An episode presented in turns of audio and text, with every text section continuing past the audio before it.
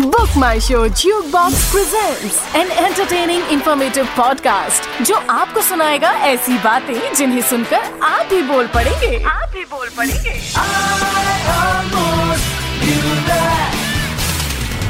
I almost knew that. Hello and welcome to yet another episode of I Almost Knew That. आज के I almost knew that के special episode में हम आपको बताएँगे ऐसे टेस्टी फ़ूड फैक्ट्स जिन्हें सुनकर आप भी बोल पड़ेंगे।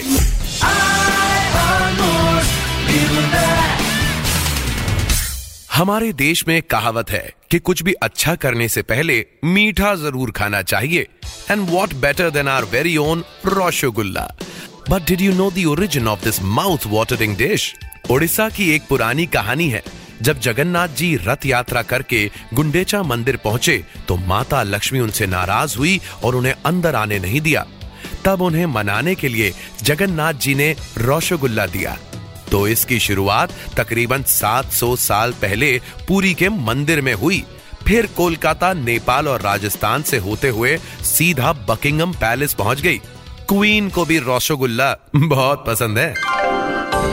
अब आप ये सोच रहे होंगे कि ये रोशोगुल्ला की डिश की रेसिपी मंदिर से बाहर कैसे आई? तो इसके पीछे की भी एक स्टोरी है। अकॉर्डिंग टू दैट भुवनेश्वर शहर के बाहर एक गाँव में इतनी गायें थी कि लोगों को दूध फेंकना पड़ता था। जब मंदिर के पुजारियों ने यह देखा तो उन्होंने लोगों को यह रोशोगुल्ला बनाने की रेसिपी सिखाई, जिससे दूध को फेंके जाने से रोका जा सके।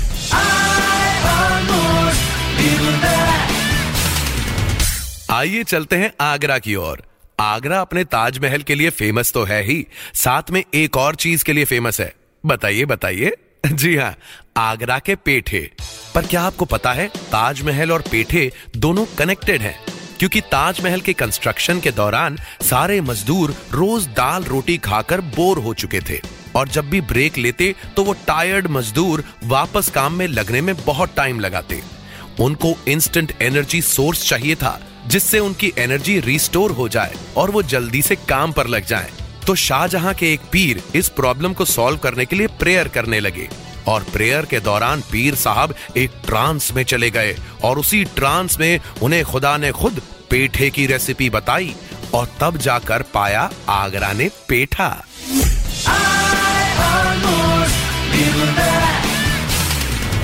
आगरा से ही थोड़ी दूर पर है राजस्थान। राजस्थान की सबसे फ़ेमस डिश है दाल बाटी चूरमा। पर अगर मैं आपको ये बताऊँ कि इस डिश की ओरिजिन जंग के कारण शुरू हुई तो? जी हाँ don't get shocked it's true baati बनाने के लिए सिर्फ़ आटा और थोड़े से पानी की ज़रूरत होती है। तो जब चित्तौड़गढ़ के सैनिक युद्ध में जाते तो ऑब्वियसली डेजर्ट में पानी तो मिलता नहीं था। तब इस डिश की शुरुआत हुई, जो कि लॉन्ग लास्टिंग तो थी ही, साथ में पानी भी कम चाहिए था। बाटी के साथ दाल और चूरमा मिल जाए तो राजस्थानियों को और कुछ नहीं चाहिए।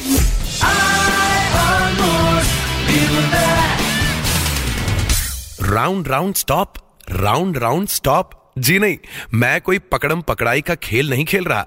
मैं तो बना रहा हूँ गोल गोल जलेबी। जलेबी एक ऐसी डिश है जिसका नाम मात्र ही मुँह में पानी ले आता है। But did you know jalebi Indian dish नहीं है। जलेबी तो पर्शियन इन्वेडर्स ने इंडिया में इंट्रोड्यूस की थी। पर्शिया में रमदान के पावन महीने में जनता में जलेबियाँ बांटी जाती थी। तकरीबन फिफ्टींथ सेंचुरी में जलेबी को हिंदुस्तान में कहते थे कुंडलिका या जलवलिका। अलग अलग देशों में उन्हें अलग अलग नाम से बुलाते हैं, जैसे अरबिक कंट्रीज़ में जलाबिया जिलेबी मॉलडीव में जलेबिया टूनिशिया लिबिया और अल्जेरिया में, और जेरी नेपाल में। नाम चाहे कुछ भी हो। जलेबी की मिठास तो एक ही रहेगी।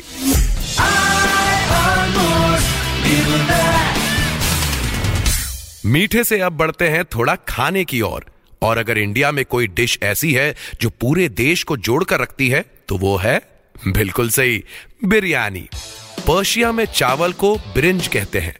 तो माना जाता है कि बिरयानी शब्द भी बिरिंज शब्द से ही निकल कर आया है। क्या आपको पता था? दी ऑल लव्ड बिरयानी जो हमें लगता है कि हैदराबादी नवाबों की देन है, उसे इंडिया में लाने वाले थे तैमूर द लेम। जी हाँ सही सुना। The barbarian Timur the lame. But biryani में दम लगाना मतलब कि दम बिरयानी बनाने का तरीका हिंदुस्तान की ही देन है। दरअसल हुआ ऐसा कि जब अवध राज्य में भुखमरी थी, तब वहाँ के नवाब ने बोला कि सारी प्रजा के लिए खाना राजमहल के किचन से ही बनकर जाएगा।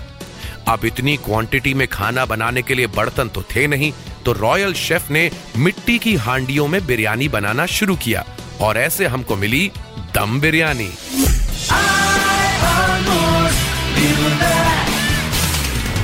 Everybody is ready to have some pizza, isn't it? Who doesn't love a pizza? In fact, pizza was simply bread and it derived its name from Italian word for flatbread, pizza. जब South America से tomatoes Europe में आए तो Italy के शहर Naples के आसपास रहने वालों ने अपने ब्रेड के ऊपर टोमेटोज डालकर खाना शुरू किया।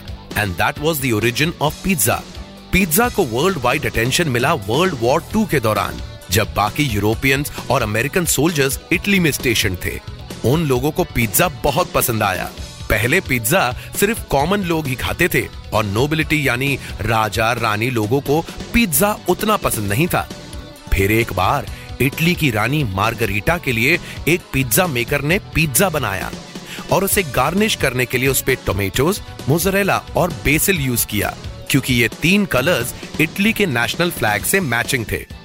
पर फ्लैग बनाने के चक्कर में बन गया एक नए वैरायटी का पिज्जा, जिसे आज हम पिज्जा मार्गरीटा के नाम से जानते हैं। Of course named after the queen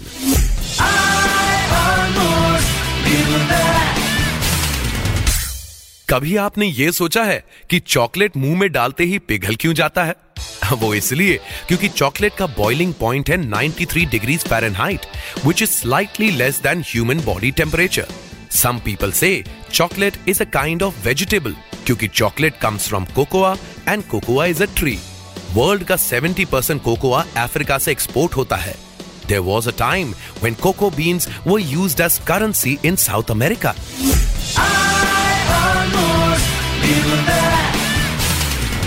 And now it is time for some coffee.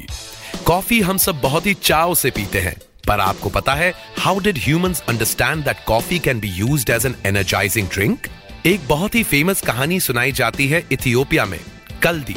कल्दी और उसके डांसिंग गोट्स की। एक दिन जब कल्दी की गोट्स यानी बकरियाँ चर कर वापस आई तो कुछ अजीब सा बिहेव कर रही थी। वो एकदम हाई और हाइपर थी यहाँ वहाँ कूद रही थी। कल्दी ने जब ये बिहेवियर कुछ दिनों तक नोटिस किया तो उसने सोचा कि गोट्स का पीछा करना चाहिए। वहाँ जाकर उसने देखा कि सारी बकरियाँ घास छोड़कर लाल बेरीज खा रही हैं। जब कल्दी ने वो रेड बेरीज खाई तो उसे अच्छी लगी। And then he brought it home and boiled it and that's how we have coffee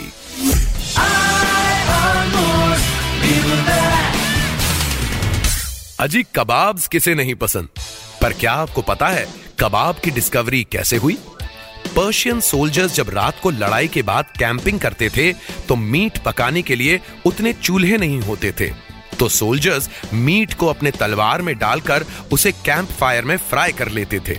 यहीं से इस तरीके को कबाब नाम भी मिला which is Persian word for frying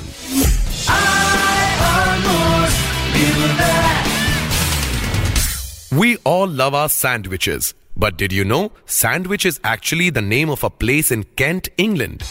Sandwich province के एक स्टेट्समैन थे जॉन मोन्टेगू मिस्टर मोन्टेगू को गैम्बलिंग का बड़ा शौक था इतना शौक था कि वो अपने टेबल से खाने पीने के लिए भी नहीं उठते थे once when he felt hungry उन्होंने अपने नौकर को बोला कि थोड़ा मीट दो ब्रेड के बीच में डालकर ले आए क्योंकि उस समय सिर्फ़ बर्तन में ही खाने की परंपरा थी और वो भी डाइनिंग टेबल पर।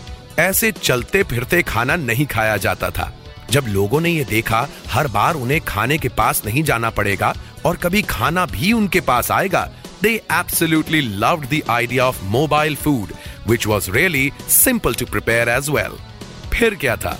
अर्ल ऑफ़ सैंडविच के नाम पर इस डिश का नाम सैंडविच पड़ गया।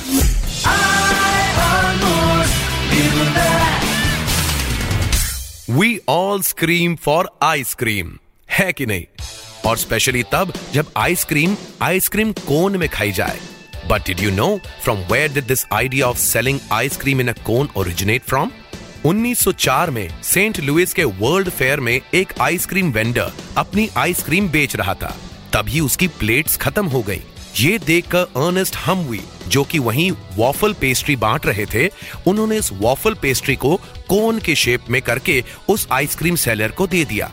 जब उस आइसक्रीम सेलर ने उस वॉफल के कोन में आइसक्रीम दिया तो पेस्ट्री होने की वजह से लोग उस वॉफल को भी आइसक्रीम के साथ खा गए। फिर क्या था? लोगों को वो इतना पसंद आया कि उन्होंने प्लेट में लेने के बजाय आइसक्रीम कोन में मांगना शुरू कर दी। That's how we have the cone in ice cream cone अब इतनी सारी खाने की बातें हो गई हैं, मुझे तो भूख लगाई। आज के एपिसोड में बस इतना ही। आप सुन रहे थे BookMyShow jukebox presents I almost knew that in association with Audioboom powered by M N M talkies